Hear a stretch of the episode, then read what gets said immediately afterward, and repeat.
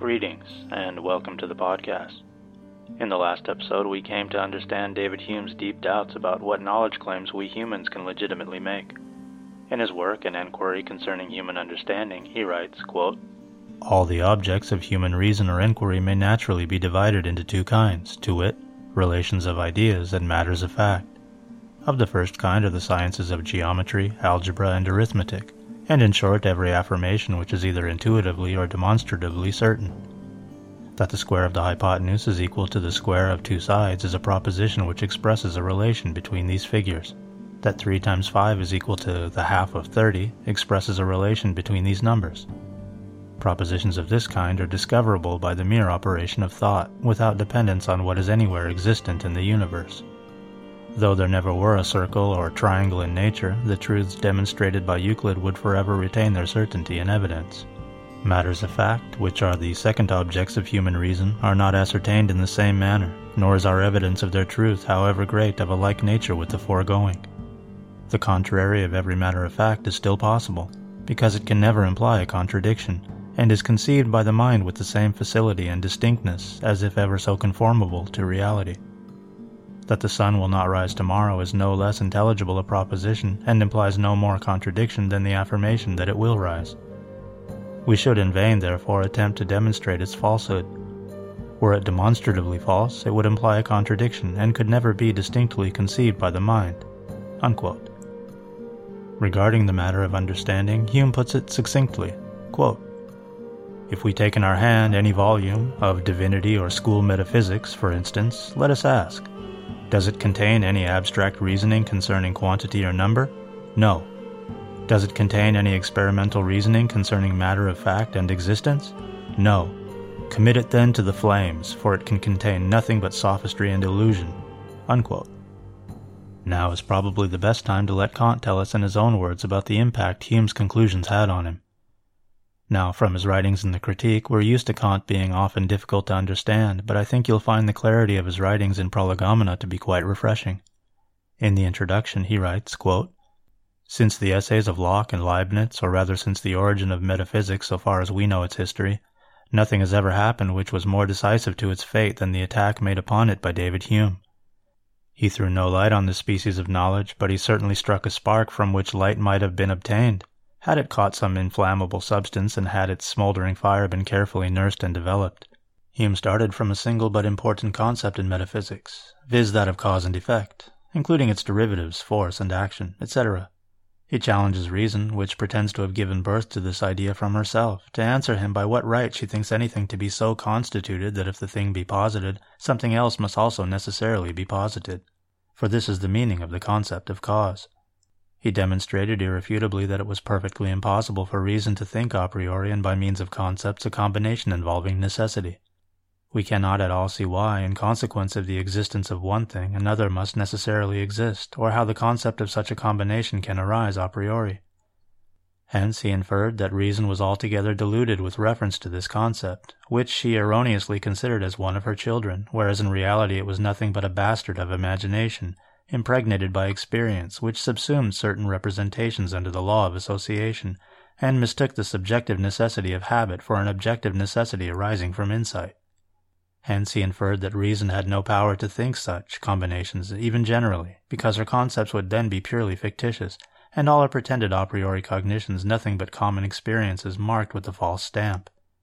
In plain language, there is not and cannot be any such thing as metaphysics at all. Unquote. Good stuff. It would have been really something if Hume had been alive long enough to read this himself. Anyway, Kant continues. Quote, However hasty and mistaken Hume's conclusion may appear, it was at least founded upon investigation, and this investigation deserved the concentrated attention of the brighter spirits of his day, as well as determined efforts on their part to discover if possible a happier solution of the problem in the sense proposed by him, all of which would have speedily resulted in a complete reform of the science. But Hume suffered the usual misfortune of metaphysicians, of not being understood. It is positively painful to see how utterly his opponents, Reid, Oswald, Beattie, and lastly Priestley, missed the point of the problem. For while they were ever taking for granted that which he doubted, and demonstrating with zeal and often with impudence that which he never thought of doubting, they so misconstrued his valuable suggestion that everything remained in its old condition, as if nothing had happened. The question was not whether the concept of cause was right, useful, and even indispensable for our knowledge of nature, for this Hume had never doubted, but whether that concept could be thought by reason a priori, and consequently whether it possessed an inner truth, independent of all experience, implying a wider application than merely to the objects of experience. This was Hume's problem. It was a question concerning the concept's origin, not concerning the indispensable need of the concept. Were the former decided, the conditions of the use and the sphere of its valid application would have been determined as a matter of course. Unquote.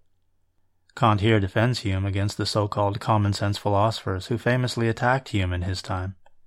Continuing, quote, but to satisfy the conditions of the problem, the opponents of the great thinker should have penetrated very deeply into the nature of reason so far as it is concerned with pure thinking, they found a more convenient method of being defiant without any insight, viz., the appeal to common sense.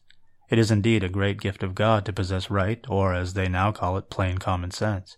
But this common sense must be shown practically by well considered and reasonable thoughts and words, not by appealing to it as an oracle when no rational justification can be advanced. To appeal to common sense when insight and science fail, and no sooner, this is one of the subtle discoveries of modern times, by means of which the most superficial ranter can safely enter the list with the most thorough thinker and hold his own. But as long as a particle of insight remains, no one would think of having recourse to this subterfuge. For what is it but an appeal to the opinion of the multitude, of whose applause the philosopher is ashamed, while the popular charlatan glorifies and confides in it? I should think that Hume might fairly have laid as much claim to common sense as Beattie, and in addition to critical reason, such as the latter did not possess, which keeps common sense in check and prevents it from speculating, or, if speculations are under discussion, restrains the desire to decide because it cannot satisfy itself concerning its own arguments. By this means alone can common sense remain sound. Chisels and hammers may suffice to work a piece of wood, but for steel engraving we require an engraver's needle. Thus common sense and speculative understanding are each useful in their own way the former in judgments which apply immediately to experience, the latter when we judge universally from mere concepts, as in metaphysics, where sound common sense, so called in spite of the inapplicability of the word, has no right to judge at all. I openly confess, the suggestion of David Hume was the very thing which many years ago first interrupted my dogmatic slumber and gave my investigations in the field of speculative philosophy quite a new direction. I was far from following him in the conclusions at which he arrived by regarding, not the whole of his problem, but a part, which by itself can give us no information. If we start from a well-founded but undeveloped thought which another has bequeathed to us, we may well hope by continued reflection to advance farther than the acute man, to whom we owe the first spark of light. I therefore first tried whether Hume's objection could not be put into a general form, and soon found that the concept of the connection of cause and effect was by no means the only idea by which the understanding thinks the connection of things a priori, but rather that metaphysics consists altogether of such connections.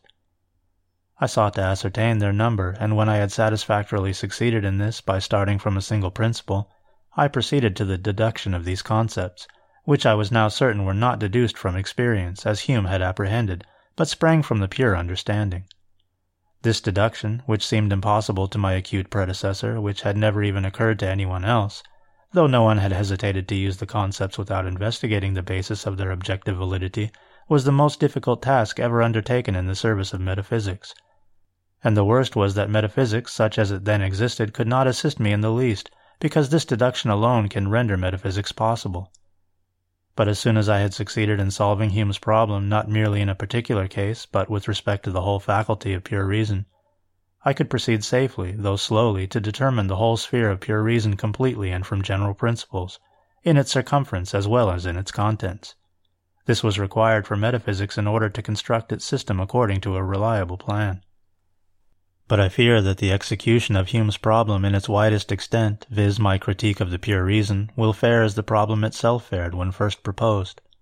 It will be misjudged because it is misunderstood, and misunderstood because men choose to skim through the book, and not to think through it. A disagreeable task because the work is dry, obscure, opposed to all ordinary notions, and moreover long-winded. I confess, however, I did not expect to hear from philosophers complaints of want of popularity, entertainment, and facility, when the existence of a highly prized and indispensable cognition is at stake, which cannot be established otherwise than by the strictest rules of methodic precision. Popularity may follow, but is inadmissible at the beginning. Yet as regards a certain obscurity arising partly from the diffuseness of the plan, owing to which the principal points of the investigation are easily lost sight of, the complaint is just, and I intend to remove it by the present prolegomena. Unquote. For those who've complained that Kant's writing in the critique is unnecessarily difficult, he sympathizes, yet offers no apology. And no apology need be given. We see here in the above passage from Kant's Prolegomena that he is more than capable of writing with the clarity necessary for mass appeal. Comparing his own writings in the Critique with Hume's writings, he says, quote, However, the long-windedness of the work, so far as it depends on the subject and not the exposition, its consequent unavoidable dryness and its scholastic precision are qualities which can only benefit the science, though they may discredit the book. Few writers are gifted with the subtlety and at the same time with the grace of David Hume, or with the depth as well as the elegance of Moses Mendelssohn. Yet I flatter myself I might have made my own exposition popular had my object been merely to sketch out a plan and leave its completion to others, instead of having my heart in the welfare of the science to which I had devoted myself so long. In truth, it required no little constancy, and even self-denial, to postpone the sweets of an immediate success to the prospect of a slower but more lasting reputation. Unquote. Lastly, regarding his attempts to save metaphysics from the attack Hume made upon it, Kant writes, quote, We've been long accustomed to seeing antiquated knowledge produced as new by taking it out of its former context and reducing it to a system in a new suit of any fancy pattern under new titles. Most readers will set out by expecting nothing else from the critique. These prolegomena may persuade a reader that metaphysics is a perfectly new science, of which no one has ever even thought, the very idea of which was unknown, and for which nothing hitherto accomplished can be of the smallest use, except it be the suggestion of Hume's doubts. Yet even he did not suspect such a formal science, but ran his ship ashore for safety's sake, landing on skepticism, there to let it lie and rot, whereas my object is rather to give it a pilot, who, by means of safe astronomical principles drawn from a knowledge of the globe, and provided with a complete chart and compass, may steer the ship safely whither he goes. Unquote.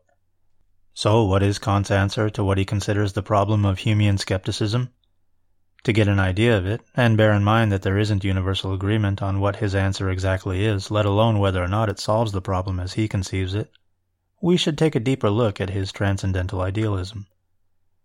First, though, it might prove useful to think a little bit about animal behavior. Imagine it's a late summer afternoon. An orb weaver spider repairs parts of her web, attached between two tall bush branches bathed in the last remaining rays of the day's sunlight. A child watches closely, her father a few steps away. Her brothers are taking turns chasing each other out on the open grass. One of them had stopped by a few minutes earlier, looked at the spider, shuddered, and threatened to smash it with a rock. I'll smash you, she had said, and he took off running again. Her work complete, the spider settles once again in the center of the web, and a cold shiver touches the child's spine as she considers just how seemingly complex the behavior of the scary-looking creature is. Something else touches her, perhaps for the first time. She is in awe. How does an orb weaver spider know how and where to build its webs? What guides its behavior? Does it know anything at all? Is there even a hint of consciousness inside of her, or is all of her behavior purely programming? When studying animal behavior, we take a black box approach and study as a whole the animal in question and its surrounding environment along with other animals it may or may not come into contact with. What goes on inside the black box remains largely unexplained. We do know that the greater the complexity of the neural system of an animal, the greater the need for social learning. Instinct plays a limited role. A newborn child will surely never survive on instinct alone and will need looking after for years before he is capable of surviving on his own. For spiders, however, it seems instinct plays the greater role. They're ready to go, out of the box, as it were. We humans have no memory of what it's like to be a newborn or a toddler. Most of us can remember to some degree what it was like to be, say, five years old, but what it's like to be a newborn or a toddler can only be understood by us through observation. What was it like for you? For me? What is it like to be an orb weaver spider spinning a web for the first time? Observing another human being, we see that person interact with his or her environment in such a way that we get a sense of there being knowledge contained within. From our own experience, we have a sense of knowing things, so it's easy to project this onto others. Watch someone grab a set of ingredients from their kitchen pantry, open a recipe book, follow the instructions given, and combine all of those ingredients to make a meal, and you infer that they are conscious of the world as you are, and that they too are capable of knowing it. The representations of the world another person carries in her head are unobservable to you, and the objects in the world that they observe and interact with are only understood through these representations. It would be interesting to imagine a being that could put objects directly into its mind and know them that way but for us, the best we can get into our minds are representations of the objects. Our psychology is such that we don't take it that when objects are presented to us in intuitions through sensibility that our consciousness has somehow created them. We take these objects to actually be outside of us. We take in cues through the senses and we form concepts of objects through the understanding.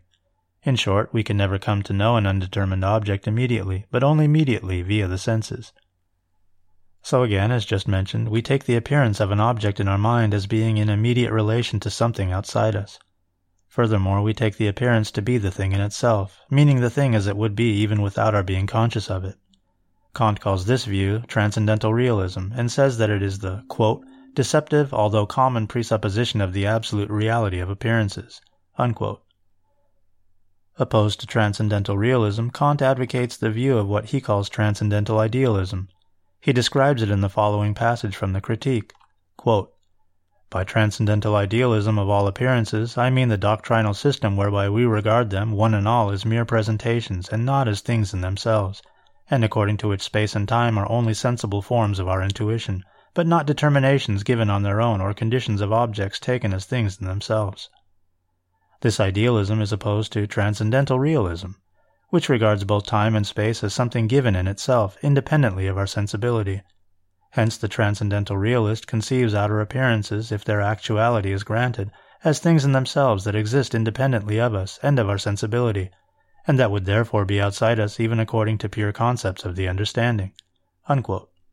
Now, we have to be careful not to take Kant as saying that objects that manifest as appearances in our mind don't correspond to objects external to us. He's saying that we can only know appearances, and it's wrong to assume that the objects of our appearances exist in the way that we perceive them, independently of our minds. In short, whatever objects there are outside of us, they may causally affect us, but we don't cognize them as they are in themselves. We cognize them according to our sensibility. Of course, many have raised the objection that if we can't cognize things in themselves, and we only know appearances, which are inside us, how can we say anything at all about an external world? Again, we can consider the observation of another human interacting with the world, and we can infer that inside her head there are representations, and that these representations are influencing her interactions with things outside of her. But we might then be hit with the notion that our observations of a person we take to be outside us are actually representations within us. If you're familiar with solipsism, then you can see how we might find ourselves stuck here if we demand a proof against it. If you're not familiar with solipsism, simply put, the idea is that only one's own mind is sure to exist. Kant was not a solipsist. Recall that David Hume says our concept of space as something infinite and infinitely divisible is an abstraction from experience. It's likely he wouldn't have taken issue with Kant's notion that in order to represent two objects in some configuration, with a distance between them, there has to be an a priori presentation of space underlying all appearances in the first place. However, one would have to guess that Hume understood that newborn infants only have a crude representation of space, and that only over time with experience do people come to have the sense of space that they do. And one would also have to guess that Kant wouldn't have had a problem admitting that. Of course, this is just speculation. But if valid, it would seem that Kant and Hume would agree on the general idea that we do have a limited a priori representation of space that develops through experience. And in the same way, Hume says that our minds are the source of the idea of necessary connection between causes and effects. It just needs developing through experience. Looking at it that way, it's reasonable to think that Hume would have been fine saying that some a priori condition exists in the mind that makes cause and effect associations possible. Kant absolutely thinks so. In the same way he thinks space is a necessary a priori condition for experience, so too is some primitive rule of organization that directs mental activity to impose a principle of causality on the phenomena of experience. Such a priori concepts, however, according to Kant's transcendental idealism, are not applicable to things in themselves, so as long as Hume doesn't take appearances for things in themselves, it's hard to see where he and Kant would be in disagreement. In the end, it just seems like Kant wanted to go deeper than Hume and explore the nature of the inner workings of the mind. However, he admits that part of our mind is off limits. It belongs in the realm of the noumena, the unknowable things in themselves, and that our awareness of phenomena belongs to what he called the empirical self. I'll leave you this episode with a quote from the critique regarding the divide between the empirical self and the transcendental self. Quote, Can the I who thinks be distinct from the I that intuits itself, and yet be the same as it, by being the same subject? And hence how can I say, I as intelligence and thinking subject cognize myself as an object that is thought, viz. I so cognize myself in so far as in addition I am also given to myself in intuition except that I cognize myself as I do other phenomena, not as I am to the understanding, but as I appear to myself. This question involves neither more nor less difficulty than does the question as to how I can be an object to myself at all, viz. an object of intuition and inner perceptions. If concerning the determinations of the outer senses we grant that we cognize objects through them only in so far as we are outwardly affected, then we must also concede concerning inner sense that we intuit ourselves through it only as we are inwardly affected by ourselves. We must concede that, as far as inner intuition is concerned, our own self as subject is cognized by us only as appearance, but not in terms of what it is in itself. Unquote. As always, thanks for listening. Until next time.